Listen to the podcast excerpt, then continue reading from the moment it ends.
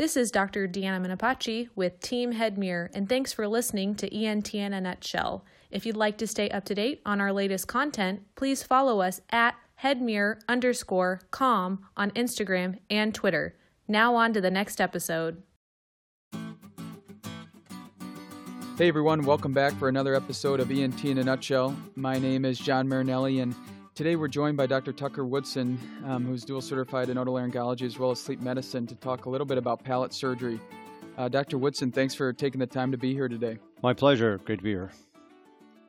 Um, so I think this can be a, a, a, tough topic in the sense that the, the, terminology can be a little bit confusing if you try to read the literature on it. But palate surgery, of course, has been one of the defining procedures for ENT involvement in sleep medicine. And so um, maybe we could just start by overarching perspective here.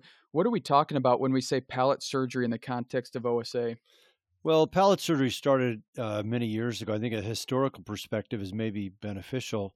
Uh, so early on, uh, back in the late 70s, when there really was only tracheotomy as a treatment, uh, people started developing different procedures to actually modify the soft palate. It was recognized that there was significant redundant uh, or excessive tissue there, sometimes in large tonsils. And then if you modified those, you could see an, improvement uh, in the airway. Uh, and so that was the initial Fujita pharyngoplasty. Uh, so not long after it was developed, people started modifying uh, those procedures. Initially, it was really developed still at that time at modifying uh, and removing uh, some of the extra soft tissue that was present. So they're really kind of mucosally oriented procedures. Uh, but as time has gone on, we've kind of realized, like with other reconstructive procedures, that just modifying the mucosa or removing the redundant tissue doesn't really improve the airway like we uh, need to to actually improve sleep apnea. So the procedures have evolved over time to be more reconstructive. And unfortunately, as as these procedures have developed, each author has kind of renamed uh, a series of procedures uh, with different names. Uh, but in essence, they all have uh, a lot of similarities as you look at it. So if you look at the lateral pharyngoplasty described by Cahali, uh, myoexpansion sphincterplasty, uh, you look in Taiwan, they have a, a relocation pharyngoplasty. in Australia, there's the Australian modified UPPP and really in a lot of ways they're more similar than different. Uh, they work at uh, modifying some of the underlying structures of the palate and the pharyngeal airway to just open it up and to improve airflow. Awesome. Well, we can get into that a little bit more here in a little bit. But before that, I wanted to ask you when you think about the type of patients that are presenting to your clinic, what do they look like um, in terms of the ones that you think might be able to benefit from palate surgery? Well, there's really a lot of heterogeneity, really, for it, a lot of variability in the patient. So you can see the snoring patient that's coming in with minimal sleep apnea to obviously the patient with profoundly severe apnea that's you know failed multiple device uh, CPAP and oral device kind of therapy. So really, there's a huge amount of variability, and there's no single typical uh, you know patient that presents for palate surgery. I think it's important to realize that this the soft palate is really the primary side of obstruction in sleep apnea. When you look at the pathophysiology of how the airway collapses during sleep, basically it's the combination of a vulnerable upper airway structure, which is both airway size and airway compliance or collapsibility, uh, combined with the loss of muscle tone associated with sleep. And when you look at this part of the airway that's the most vulnerable, well, it's the retropalatal segment. That's the smallest segment, and it's also the most compliant. So, with any loss of muscle tone, it's the area that's going to collapse. So, in about 80% of patients, the palate is the primary site of airway obstruction and narrowing. Now, there can be secondary sites, and in about maybe 20% of patients, there's primary obstruction more at the tongue base or epiglottis. But in most patients, the palate is a significant part of the abnormality.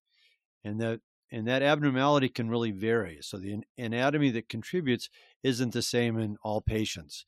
There's a subset of patients that has, for example, large tonsils.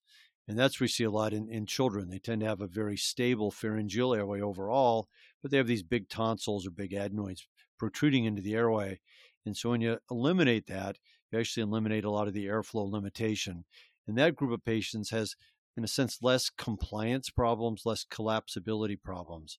But unfortunately, as we get older, a couple things happen. The airway lengthens and it gets a lot more compliant. So you have a lot more floppiness to the airway. So it's not just a matter of eliminating or reducing, you know, the something that's physically blocking off the airway where you're changing, let's say, the cross sectional airway size, but you also have to change the airway stiffness.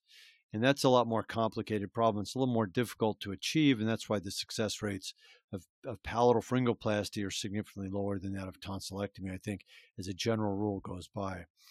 So to answer your question, is that there really isn't, you know, uh, an ideal palate patient. It's it's kind of the patient that's presenting to your office or to your clinic that's failing other device treatments. Uh, if there are patients that present that have enlarged tonsils and other all uh, favorable findings, those are uh, certainly f- uh, uh, favorable primary patients to treat with uh, palatal surgery. but in general, that's kind of the rare group, especially in the adults population that we see in my practice. Okay, I think that lays a really good foundation for beginning to understand why palate surgery might work. One question before we get more into this, how the surgery mechanistically addresses patient sleep apneas. You mentioned that the most common area of collapse for adult patients is at the level of the soft palate. Um, that almost seems to suggest that a lot of these patients are obligate nose breathers at night. In, uh, in other words, even though we know nasal surgery doesn't lower patients' AHI, and granted that, of course, doesn't address the velopharynx, but are these patients just not able to breathe through their mouth at night, or how, how come that can be a primary driver? Absolutely. So that actually really hits on a on a key portion. You know, mammals and humans during sleep, ideally, they we just breathe through the the nose. The nasal and pharyngeal airway is the primary route of respiration. And actually, I refer to my patients and when I talk to the other fellows and residents is really mouth breathing during sleep is really what I call the drowning escape route. If you have abnormal airway resistance, your body will default to breathing through the mouth, but it's certainly not the primary route of, of respiration during sleep. And and unfortunately in apnea patients, because they have such a small jaw, they have a large tongue, a relatively long and redundant soft palate, when you actually measure it, oral airway resistance during sleep is significantly higher than actually nasal and nasal pharyngeal resistance. So for the apnea patient, actually breathing through the mouth is more difficult than it is breathing through the nose, even though the nose and the retropalatal segment is, is obstructed. And even more so, as the mouth opens, the tongue tends to fall downwards and posteriorly, which actually even worsens uh, airway resistance and airway blockage. So, in a sense, mouth breathing is the drowning escape route when somebody has an arousal, when muscles are activated in awake state. But actually, unfortunately, during sleep, oral respiration really is destabilizing. That's kind of interesting thinking, especially how hypoglossal nerve stimulation works well, that's one of the reasons that with hypoglossal nerve stimulation, you know, mouth breathing is kind of one of the enemies of hypoglossal nerve stimulation for a couple different reasons. One is when the mouth opens, uh, the genioglossus muscle insertion tends to fall backwards and downwards as well. But also when the mouth opens, you lose all the compliance and all the tension in the lateral pharyngeal walls. When you think about it, when the mouth is closed, the side walls of the throat the palatal muscle is much tenser. And when the mouth opens, those lateral pharyngeal walls really get to be much more compliant. Thinking then about this excessive collapsibility here of the lateral walls and in the velopharynx, what is happening in palate surgery? Um, if you if we just take you know the common procedure like expansion sphincter palatopharyngoplasty, what is happening to address that collapsibility? you know, historically, UPPP was based on on basically just removing blockage and increasing oropharyngeal size. Basically, the, the goal was, you know, you cut out the uvula, you remove the tonsils. The idea was that you could take the posterior pillar and suture to the anterior pillar, and that would kind of tighten the pharyngeal walls. Uh, there was very little in the way of relocating any sort of muscles or any underlying structures. It was just kind of removed what was there, and what you were left with was hopefully uh, beneficial. In fact, if you wanted to make the airway more open, you needed to shorten the palate more aggressively. In fact, historically, that's how we were taught. We were said, you know, how much do you shorten the palate? And the more you shorten the palate, the more enlarged the airway would be. Unfortunately, the more you shorten the palate, the more incidence of velopharyngeal insufficiency and other complications would arise. And that was obviously a, a very negative, uh, you know, uh, outcome to have. So that as we then developed other more reconstructive procedures, the idea was to what muscles could we could we relocate? What were the ones that were the most important? Uh, so Michel Cahali, actually in, in Brazil, started working more on the superior constrictor muscle and the in, kind of the superior middle constrictor, and trying to plicate those muscles to kind of tighten the airway. And that was kind of more the basis of the of the lateral pharyngoplasty. Now, in the process, he was also relocating the palatal pharyngeus, whereas when I looked at his work and we started analyzing what he was doing, we started relocating the palatal pharyngeus muscle, which historically, you know, in doing in pharyngeal surgery from tonsillectomy onwards, I mean, it was kind of your goal was to not violate these muscles at all. So it was really kind of a big step going forward is to say we're going to go and intentionally kind of violate this muscle structure and try to move it and uh, and and make the airway larger. So the initial thought in our our concept was what could we actually move this to that would actually, you know, improve the airway stability. And we kind of keyed on the idea of using the hamulus or the, the pterygoid hamulus as the structure that actually could provide some real, you know, stable support uh, uh, to pull the muscle up to and to kind of tighten it. It was a structure we felt was kind of laterally and superior to, to where we wanted to open the airway. And if we actually suture to that, that that would be the most stabilizing point. And uh, initially it, it, did you know it showed some benefit i think over previous techniques uh, but that was kind of the initial kind of stabilizing point.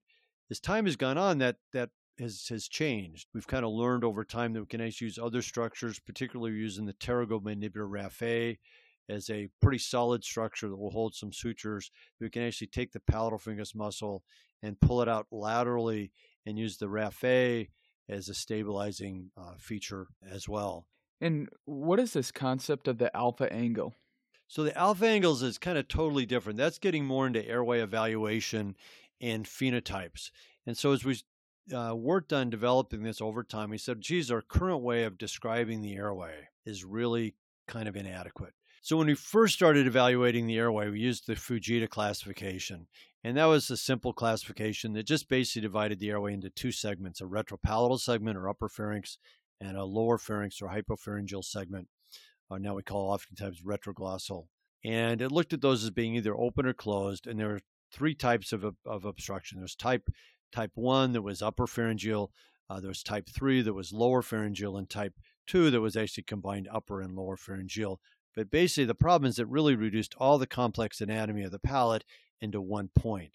And so you could have a patient, let's say, in extremes, that could have, let's say, large tonsils, and that would be upper pharyngeal obstruction with no other abnormality whatsoever. And that would be the same as someone that, let's say, presented with a long, draping, soft palate with hugely collapsible lateral walls, a massive uvula, and, you know, just a very, very clearly different anatomy. And so we had to come up with some way to actually try to describe this a little more uh, relevantly for the surgeon. Uh, a lot of the you know anatomy that we describe the palate and the airway with is really in some in many ways directed either at swallowing physiology or at cancer and we need really a way of looking at the airway as just that as a breathing conduit and what were the clinical features that were relevant. So i developed an idea of, of airway phenotypes and so there, there's several critical features in the airway phenotypes but when you look at the soft palate it's not a uniform anatomic segment. And it basically has three anatomic parts to the to the soft palate itself. There's a proximal aponeurotic segment, there's a middle muscular segment, and there's a distal velar segment.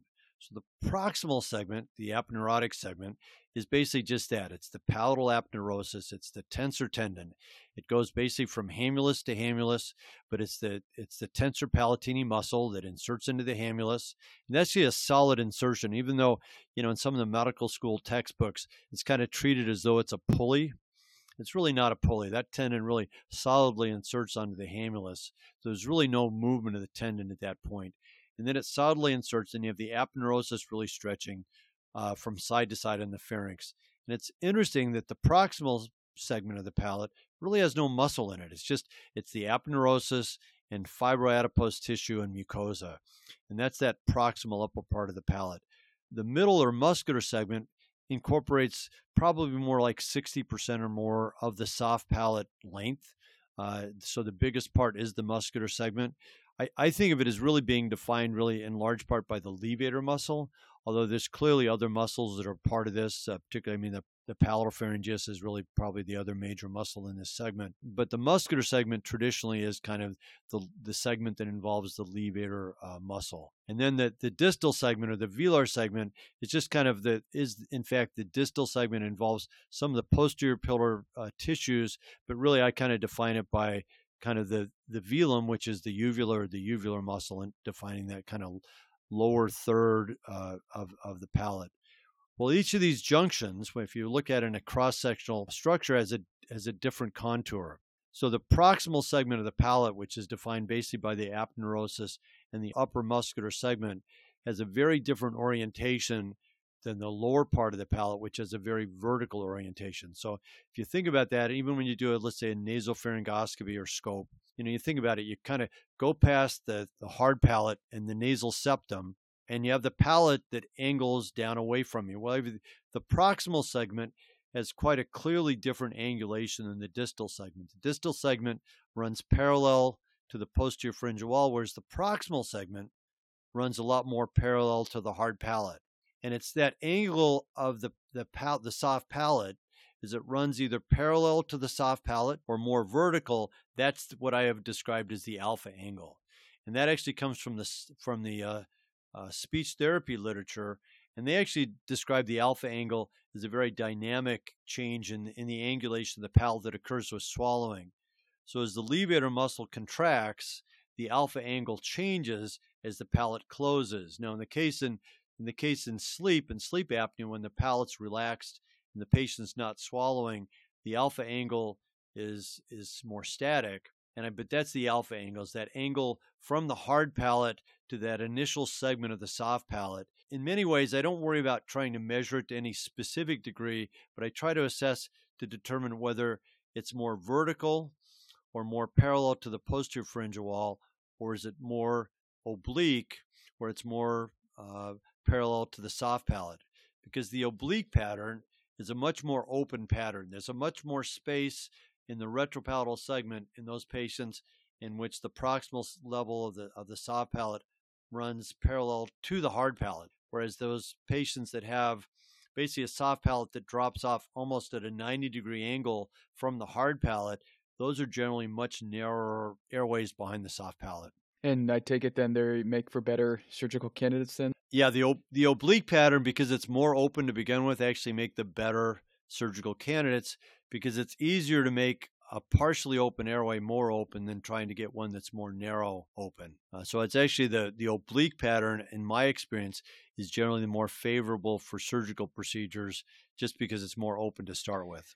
This really kind of leads into physical exam. Anything else on the physical exam that you really pay attention to when seeing these patients in clinic? Yeah, I look at a couple things. So, first thing we look at is just the normal Friedman classification. I mean, that's still a fundamental piece of all the, the surgeries that we do for our patients. So, we look at uh, tonsil size and tongue position. And I think most of us are familiar with the Friedman classification, just briefly to go through it. So, the tonsils, we use the Brodsky scale, basically one to four, uh, one being small tonsils that are basically within the, the confines of the tonsillar pillars. Uh, two plus tonsils are outside the confines of the tonsillar pillars, but less than 50% of the distance from the midline. Uh, three plus tonsils are greater than that 50% of the midline, but are still not touching uh, in the midline.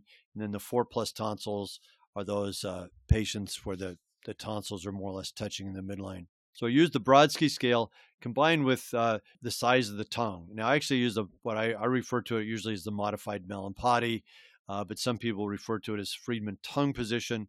But basically, once one is looking for, and I try to keep it relatively simple, as I look at the position of the soft palate. Can you see the free margin? Yes or no? So if I can see the free margin uh, with just normal, having the patient just open their mouth casually several times. So if I can easily see the free margin of the soft palate, that's going to be a uh, Friedman tongue position one or two. That's going to be a favorable tongue position. Whereas if I don't see the tongue position, it's a Friedman three or four. Unfortunately, most of my patients that have significant sleep apnea are Friedman stage three and four. It's actually quite unusual in my practice that I see a Friedman one or two. I do occasionally, especially in the younger patients where tonsils are probably more of an issue. But then use the combination of the most favorable surgical patients are those patients that have big tonsils. Because when you take out big tonsils, you make more space. And those people with uh, smaller tongues. So the people that actually have Friedman one or two, which is actually it's easy to see the soft palate because they have a smaller tongue. And so those people that have large tonsils and small tongues tend to have the best. And we still see, you know, success rates irrespective of basically the palate technique you use is being a success rate in the probably 70, 80% when you have patients that meet the Friedman uh, one classification. On the other hand, the unfavorable uh, classification, which are people with small tonsils, one or two, and Friedman stages three and four. Those people, unfortunately, still have a, a, relatively poor success rate, although it's it is better with some of the new reconstructive procedures. But historically, UPPP that success rate was in the 10 to 20 percent success rate. I think probably with some of our better surgical palatal techniques, it's probably double that, but it's still not as high as we'd we'd like it to be. Uh, in that Friedman stage three position. So that's still number one of what I look at anatomically.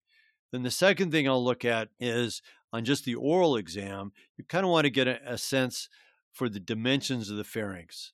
Uh, so when you're looking at pharynx, just think about doing an indirect uh, nasopharyngoscopy exam. There are those patients that you look in there, and the distance from the from the soft palate to the postpharyngeal wall is large. And you could say, boy, I can take a laryngeal mirror, one of the biggest mirrors, and I could actually do my nasopharyngoscopy exam with that big, big mirror because there's so much space anterior, posterior. Then there's another group of patients that you look back there and it looks like the, the soft palate is almost fused. I mean, there's just very, very little space, if any space, between the soft palate and the posterior pharyngeal wall. And for those people, right, you'd get the smallest nasopharyngeal mirror, and you say, I still won't be able to see anything back there. It's just it's too little anterior posterior space. And that actually deals with some of the phenotypes of the pharynx because when you look at the patients that have vertical phenotypes, they tend to have very, very narrow anterior posterior distances of the pharynx. Whereas those patients that have oblique types, which is the more favorable, they have much deeper spaces. They have a very deep distance between the anterior and posterior uh, pharyngeal walls, between the palate and the posterior pharyngeal wall. So you get some idea of the palatal phenotype just on your regular physical exam. And uh, so that's kind of the first thing that I'll look at on routine physical exam. And then next, then is when I go to my endoscopic exam, which is to do some degree of usually flexible fiber optic uh, laryngoscopy. Are you referring to drug induced sleep endoscopy or no, this is actually just a wake exam. Actually, I still think the wake exam for palatal surgery is probably still the most valid. Uh, I mean, there's more people doing sedated endoscopies, but clearly, I think most of the information you get during a sedated endoscopy, I think you get during a wake endoscopy. And so, with flexible uh, endoscopy uh, behind the palate, probably the best way to examine the airways is with the patient in an upright and sitting position. You do get some idea of what happens more during sleep when somebody lies down. The problem is, is that when people are supine, the airway collapses frequently so much, it's just hard to see much of anything. It's hard to assess the anatomy. So I think as long as you do it in a consistent basis, the sitting exam can actually be uh, pretty valuable when looking at the palatal airway. So when you go back there with the scope, the first thing is to probably, you know, take your time and be gentle. I think that's important. I actually routinely use a little topical anesthesia as well as lubrication. I think if you don't have the patient comfortable, it's just a hard exam to do. So you want, you know, take your time, be very gentle with the scope, get back there and, and get a nice centric view of the in the of the nasopharynx and the retropalatal segment. And then I do just what you kind of mentioned before. I want to assess the palatal segment. So, although I mentioned before the soft tissue anatomy of the muscles of the palate are actually in three segments. You have the aponeurotic muscular and velar segments. When the, when you combine those two together, you end up having two kind of segments of the pharyngeal airway, and that's the proximal segment and the distal segment. But and they're joined by what I've kind of renamed the genu. The genu or the knee is kind of in the middle. And so I kind of look for the knee point in the palate where the angulation changes. And at that segment, you can assess the proximal segment and then the distal segment. So when you assess the, the retropalatal segment, you want to look at the two different segments above and below the genu. The, the area proximal there, the oblique segment, you kind of look at that angulation and the distance of the hard palate to the posterior pharyngeal wall. Get some idea that anterior posterior distance. And that's usually going to be consistent with your oral exam. So if you see in the oral exam that you have a very narrow anterior posterior distance, you're likely going to see the same thing uh, with the nasal pharyngoscope. Uh, but you just want to confirm it when you do that part of the exam. You then want to assess the genu, and that's the dividing point between the, the proximal oblique segment and the distal vertical segment. And you also want to assess the distance of the genu to the posterior pharyngeal wall. And that's really critical because those patients with a truly oblique palate, that distance is actually very favorable. There's actually quite a distance between the genu and the posterior pharyngeal wall. Whereas in both the patients with the vertical phenotype and the intermediate phenotypes, the genu can actually be in very close proximity anatomically to the posterior pharyngeal wall. And that's a little more difficult anatomy to, to treat. So in the intermediate patient, you want to actually assess the distance of the genu to the free margin of the soft palate. And actually, uh, uh, Yi in, uh, in China has uh, done a, a, significant amount of work, some great science, where she actually physically measured the distance uh, from uh, of the collapsible segment behind the palate, which I think actually co- closely correlates to the genu. Uh, and she found that when the collapsible segment was more than 15 millimeters, the success rate of palatal pharyngoplasty really dropped a lot. So I actually look at in my patients at this distance from the genu to the free margin, and if I see that that distance from the genu to the free margin of the, the of the soft palate is in the range of 15 millimeters uh, uh, or less, that patient's going to be uh, you know pretty favorable for for doing some soft tissue palate surgery probably. Whereas in those patients, if the distance is is more than uh, 15 millimeters. So if it's a centimeter and a half or or more, you know, especially if you get up in the range of like two centimeters, it's actually can be you know much more difficult uh, to treat those really long soft palates. And uh, and so that's uh, kind of the initial things I'll look at. So I look also then at the size of the lateral walls. So I assess the the anterior posterior dimensions at both the hard palate, at the genu, and the velum and then I assess also the size of the lateral walls uh, as well. And the lateral wall size can be assessed at both the, the velopharynx, but also at more proximally at the genu, because in some patients, the lateral walls are prominent, but, but in a very limited length. It actually doesn't involve a very long segment, it's very isolated. Whereas in other patients, you look at that and you see that the lateral walls are prominent almost from the eustachian tubes, you know, all the way down almost, you know, to the to the glottis, to the to the vocal folds. You have these big bulging lateral walls, and I find those patients are just literally extremely difficult to treat with isolated pharyngoplasty or actually any sort of even ENT procedures. I think a lot of those patients, when they have those massive lateral walls, you know, a lot of those patients I'll send off to maxillofacial surgery if they're that prominent. So that's kind of my my brief outline of, of looking at the airway. I do find it's also beneficial more and more although historically I've been uh, not a great advocate of the Mueller's maneuver, which is where you inspire against a, a closed nostril and you then assess the collapse of the lateral walls. I do think it's actually can be very valuable in assessing the compliance of the lateral walls when selecting patients for pharyngoplasty. And those patients that have hugely compliant lateral pharyngeal walls just don't do as well. Uh, so I do think the Mueller's maneuver is beneficial in helping to assess uh, the lateral wall compliance. Are you getting any imaging preoperatively here? Uh, generally not. Uh, historically, uh, people did get uh, lateral cephalometric x rays. Uh, and the one measure that is valuable is the distance of the hyoid from the mandibular plane. And if it's, it's greater than about 20 millimeters, uh, the percentage success rate for UPPP really drops off a lot. I think that that's because the longer airways, again, have more compliant lateral walls. And so it's just hard for an isolated palate procedure to stabilize that. But generally, I don't do a lot of imaging uh, for palate surgery alone. I wish it could be helpful. Uh, maybe in the future we will, but but right now, no. And if we transition to talk a little bit more about the specifics of the procedures themselves, obviously we've we've covered the Fujita U triple P that you know originally had tonsillectomy, removal of redundant um, lateral pharyngeal mucosa, and redundant palatal mucosa and partial removal of the uvula and then closing the pillars, and how the concern with excess tissue excision led to that oropharyngeal stenosis. Could you touch on how some of these new techniques are avoiding the oropharyngeal stenosis that we see in those original descriptions of the procedure?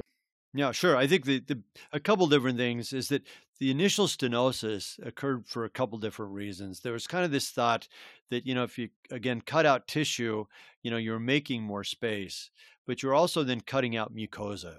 And one of the questions I used to get historically was like, how much mucosa do you remove? And as time went on, more and more my answer was is I don't remove any mucosa if at all possible because if I'm making the airway bigger, I actually need more mucosa to cover more surface area. And so I think if you avoid mucosal excision, you're going to lessen the degree of stenosis. I think the other thing is that the procedures become a lot more palatal techniques and, and less, in a sense, pharyngeal techniques. A lot of the stenosis happened because a lot of the surgery was directed at more of the oropharynx. So people would excise tonsils and they would then excise more and more of the posterior pillar trying to make more space. Well, then you're just making this kind of large pharyngeal open mucosal wound. And as we know, any wound is just going to close by contraction, and, and that would result frequently in, in stenosis. Whereas now, you know, you take out the tonsils, but you preserve the mucosa, you relocate the muscles, and uh, you use what available mucosa you have to, to close that. And there are different techniques and ways to avoid that. Um, and I, I, don't think there's necessarily a right or wrong way. Uh, uh, I'm actually now incorporating in, in my practice uh, uh some of the maneuvers that they use in the relocation pharyngoplasty. So I actually do a, a, technique where we remove some of the ventral mucosa of the soft palate, and I remove the, the the fat that actually sits underneath there, something we've named the kind of the lateral palatal fat.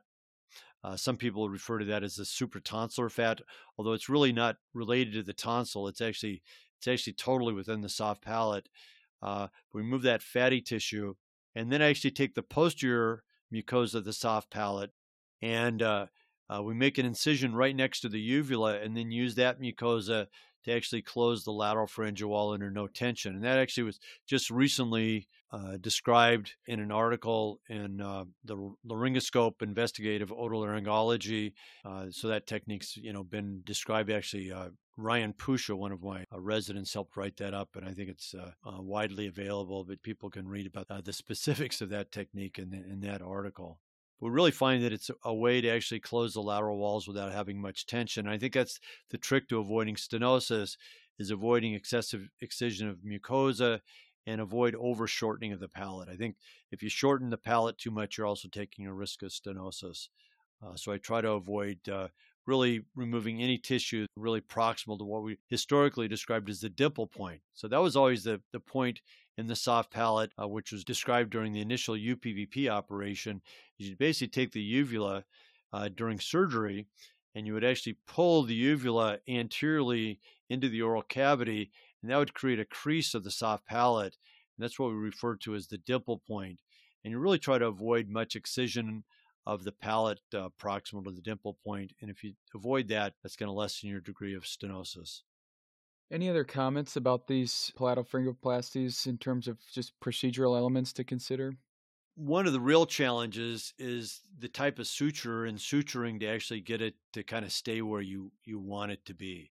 Um, and that's really been the challenge. Uh, for me, the challenge is, is the palatal muscle is a tissue that actually does not have a lot of connective tissue.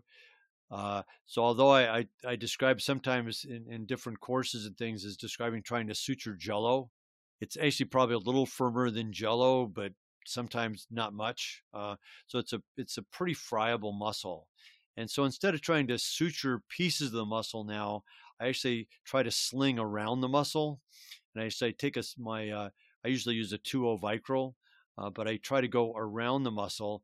And I try to also use multiple sutures. So I don't try to just use one suture or two. I might try to get three or even four sutures around the muscle to kind of support it. So each suture is kind of distributing that tension uh, a little more efficiently. Uh, the second thing is on, on knot tying. So historically, for a vicryl suture, you know, you might use, you know, four or five throws to actually tie the knot.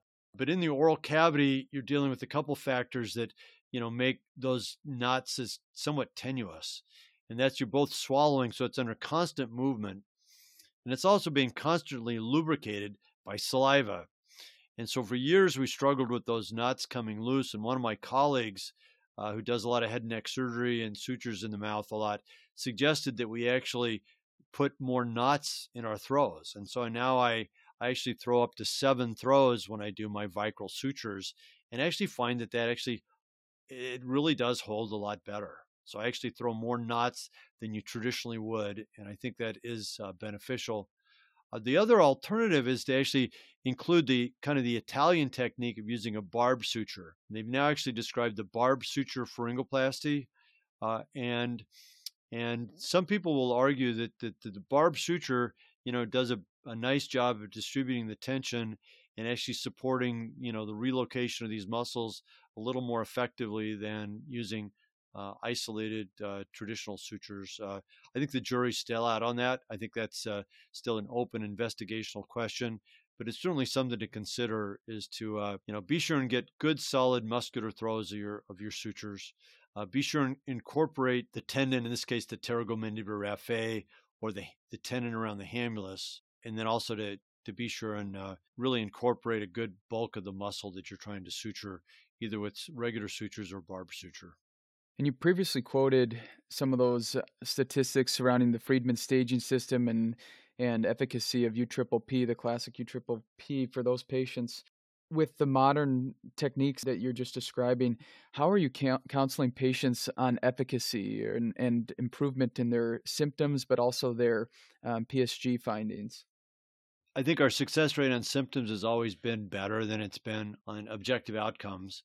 And so, if you're dealing with a patient with mild sleep apnea, where symptoms and quality of life are really the driver of your treatment, I think you can actually use some of the, the higher success rates, let's say 70 to 80% because that's your your clinical success. PSG really doesn't matter too much. And that's why, even in the Academy of Sleep Medicine uh, recommendations of 2010, uh, they actually recommended palatal pharyngoplasty only in people with mild sleep apnea because they felt that the, the objective outcomes were too variable in more moderate or severe apnea. But in mild apnea, where symptoms are really the driving force, you, you know, is a reasonable thing to consider if other therapies had failed. So I think in mild apnea, that's the numbers you can use is more the clinical outcomes. When you're looking at uh, severe sleep apnea, I think it, the tables obviously change quite a bit. And so I'm, I tend to be more conservative when I'm looking at isolated palatal surgeries. Certainly, I think the newer techniques are better than uh, what's described in the Friedman classification system. I, I, would err on the side of being conservative.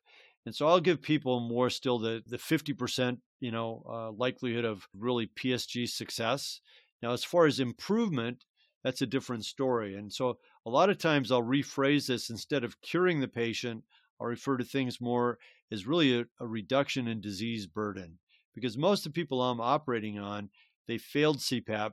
They may have failed other uh, medical devices as well. And so a lot of the surgery I'm looking at is really more salvage surgery instead of really curative surgery. So if I can get somebody that has severe sleep apnea and reduce their disease burden from severe to even, you know, to a moderate range, well, that's a clinically meaningful improvement. If I can get them down to a mild range, then that's a marked clinical improvement. Well, if I get them down to a, in a sense, a an objective PSG, you know, we'll say cure sort of level. Well, I mean, that's that's like hitting, you know, a home run in the World Series or something. I mean, that's great, but that's really not my goal. Is my goal is first disease burden reduction, get people uh, down to a level of disease uh, burden that's actually much more manageable by using other combined techniques.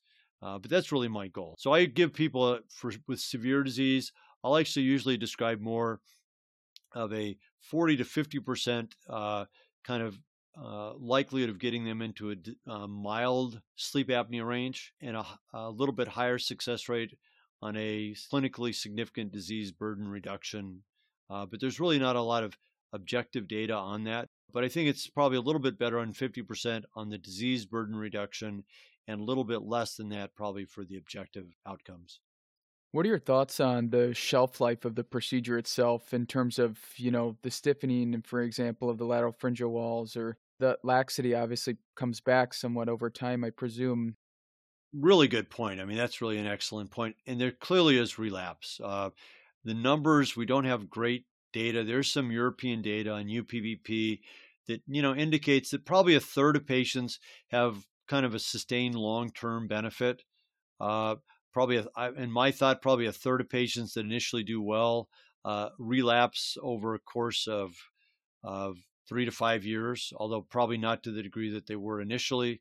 And then uh, another third have some partial relapse that it's still uh, disease is still reasonably managed, but it's clearly not you know at a level that that, that it was at baseline right after surgery.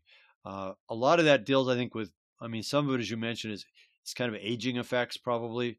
Uh, some of it though is also weight related. And I think you really have to counsel patients that surgery is not by itself a cure of sleep apnea. It's just part of the treatment paradigm that, that these patients need, and that uh, weight loss and other therapies need to be an integral part of this. That if people gain weight uh, after having most ENT soft tissue surgeries, they will likely have some relapse, if not significant relapse, of sleep apnea. How do you counsel patients on postoperative pain too? Because obviously it can be quite significant in these cases. Yeah, it's probably I'd say it's it's one of the uh, the biggest uh, morbidities of the procedures, the postoperative pain. You know, years ago, I used to describe on a scale of 10, I'd say to my patients, on a scale of 1 to 10, this is going to be a 10. And then people would come back and, and they'd say, Dr. Woodson, it was worse than you told me.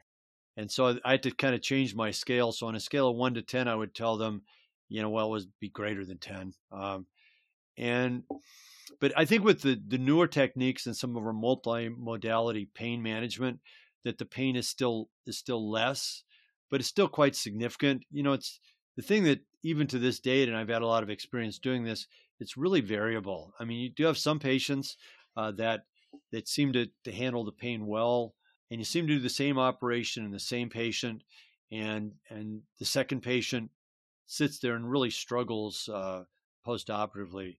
So I tend to err on the side of, of giving patients kind of the worst case scenario.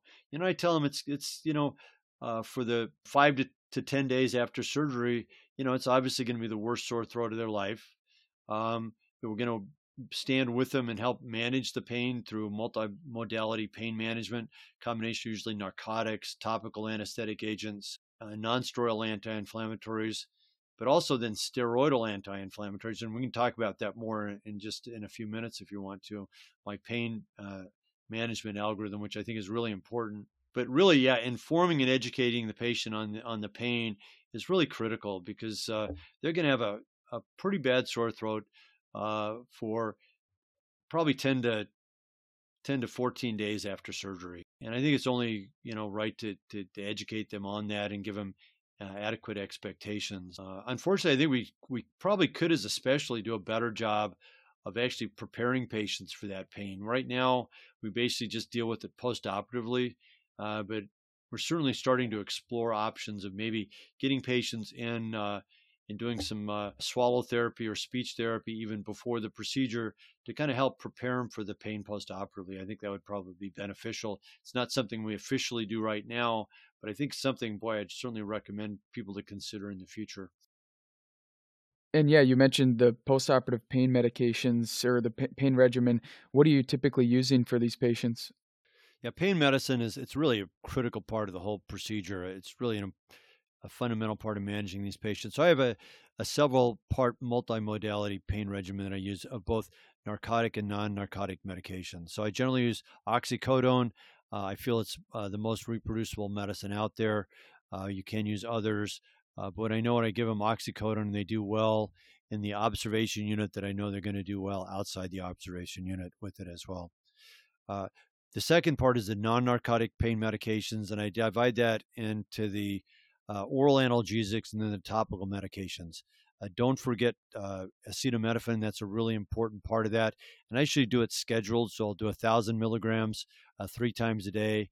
And also then combine that with the three times a day non-steroidal anti-inflammatory. I usually use ibuprofen. Uh, so I do 600 milligrams uh, three times a day. Some people are concerned about bleeding. I do think that it probably increases the amount of bleeding if bleeding occurs. I'm not sure that it increases the frequency of bleeding. I do know that it has a tremendous effect on some of the musculoskeletal pain that's associated with uh, palatal pharyngoplasty. So it's a really useful medication. If you're concerned about bleeding, one thing I will do is I'll have the patient stop the uh, ibuprofen at five or six days postoperatively, since a lot of secondary hemorrhage occurs at seven to 10 days, you're kind of outside that, that window for some of the secondary uh, bleeding at that point. Then I think the other part of the nonsteroidal pain medication that's important is uh, the use of topical agents. And I have a magic mouthwash that I use that's actually a combination of three parts lidocaine, uh, three parts a liquid antacid, and one part liquid Benadryl. So obviously the lidocaine, it's either two or four percent, whichever you have available. I think is fine. Um, that actually has obviously has some uh, has anesthetic properties to it, uh, but the uh, liquid antacid, which I thought initially was uh, just a coating agent that would help things adhere to the wound, probably has some degree of uh, topical anesthetic effect itself. And actually, liquid Benadryl similarly has a topical anesthetic agent. I think all three of them work in slightly different ways. So I think they have a synergistic effect, all three of them together, than just one alone. And what I have the patients do is swish and spit those so they're actually not swallowing it. So you can actually have them use it. I have them use it every hour, just swish and spit. And many patients say that it's actually as beneficial, even more beneficial than the narcotic. And then the final part of my uh, pain protocol is the use of uh, uh, uh oral steroids. So a lot of the pain after both tonsillectomy and after pharyngoplasty is this hyperinflammatory pain that occurs in the pharynx. And these people get these hugely contaminated wounds and they develop this marked hyperinflammation that creates a lot of the pain that we see postoperatively. And by giving steroids, it really reduces this a lot. Oral steroids have been shown in other areas of surgery to have a hugely beneficial effect in uh, improving wound healing and reducing pain uh, by reducing this hyperinflammation. Okay, and last question for you here. When you think about postoperative um, follow up and postoperative sleep studies, when are you performing those typically? Generally, at least two months, uh, anywhere from two to six months. Uh, one of the defining factors we have to look at is weight gain. So patients will frequently lose a little bit of weight uh, around the time of pharyngoplasty, and you want that weight to stabilize to get an accurate sleep study uh, recording. And so traditionally it's been at least two months, but some people will even wait six months to get the sleep study. Uh, it somewhat depends for me on my clinical impression of how well the patient's doing. If I think the patient's doing really well, I might actually extend it a little bit longer. Whereas if the patient is clinically still having pretty significant apnea, I'll get a sleep study possibly sooner because I know they're going to need an additional stage of treatment. And anything else before we close up that you didn't mention that you think might be worth adding? Uh, earlier, you, you, did ask about uh, imaging studies, and although I traditionally don't get imaging studies for the average sleep apnea patient, there's one exception to that. And that's the patient in which I do endoscopy and I see an abnormal pulsation of the lateral pharyngeal wall. And there certainly aren't about 5% of patients aberrant carotid arteries. And in some patients, that can be pretty extreme. And so I always want to identify those patients because it certainly would affect uh, the nature of surgical intervention that I'm going to offer the patient. And I will get a CT scan with contrast to identify that aberrant carotid artery. And quite honestly, if it's present, uh, then I'd actually recommend that patient get some other type of surgery, uh, such as maxillofacial surgery, uh, cranial nerve implant, or something else. All right, well, that will wrap things up for today's episode. Um, I'll just provide a quick summary. So, palate surgery really has been fundamental in characterizing the field of sleep surgery over the last several decades. Started with the Fujita UPPP back in the early uh, 1980s, which included tonsillectomy, a re- removal of redundant lateral pharyngeal wall mucosa, um, as well as the p- palatal mucosa, and then partial removal of the uvula and primary closure of the anterior and posterior tonsillar pillars from the very beginning, all palate surgery works at trying to address the structurally small airway that's most often in adults at the velopharynx, the level of velopharynx. However, also just keep in mind that it's not just about airway size, that these patients often also concomitantly display loss of upper airway muscle tonicity uh, during sleep that exacerbates their upper airway collapse. And um, overarchingly, palate surgery attempts to alter these characteristics by affecting the airway size, the contour, shape, and and really the compliance of the muscles that make up the soft palate. The surgery itself can involve a number of different things, um, but ultimately the desired end state is to change the resistance um, and airflow in the upper airway. So I'll just ask a, a couple questions and then we'll wrap up for today. First question is What muscle constitutes the key defining element of the palate and lateral pharyngeal wall in the context of palate surgery for OSA? So, answer here is the palatal pharyngeus muscle. It's a muscle Dr. Woodson mentioned in several parts. It really is key in when we think about the modern procedures of, of palatopharyngoplasty. Um, manipulating that muscle is really key to achieving the desired surgical end state. That'll be topic of the next two questions. Next question, though, is what are the components of the traditional Fujita U triple P? So this original procedure included the tonsillectomy, removal of redundant lateral wall and palatal mucosa, and then partial removal of the uvula, and then they primarily closed anterior and tonsillar pillars. Um, main complication that would happen is, like Dr. Woodson mentioned, when you remove out that mucosa, you get scarring as the tissue heals, and that would sometimes lead to a significant oropharyngeal stenosis, and um, that procedure has fallen largely out of favor.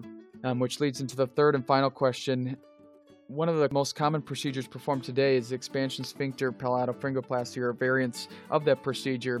What anatomical change is happening when you do that procedure? So the answer here is the palatopharyngeus muscle. I mean, this muscle is pedicled around the pterygoid hamulus, and we talked a lot about different sutures and whatnot to tack that muscle down. It can be somewhat difficult sometimes, but ultimately the goal here is to kind of bring that muscle anteriorly, superiorly, and laterally and this results in the enlargement of the lateral pharyngeal airway as well as advancing and superiorly positioning the margin of the soft palate. Functionally speaking, if you think about pediatric uh, velopharyngeal insufficiency, it's achieving the opposite effect of that. Well, that'll wrap things up for today's episode. Uh, we appreciate your time and tuning in, and we'll catch you next time.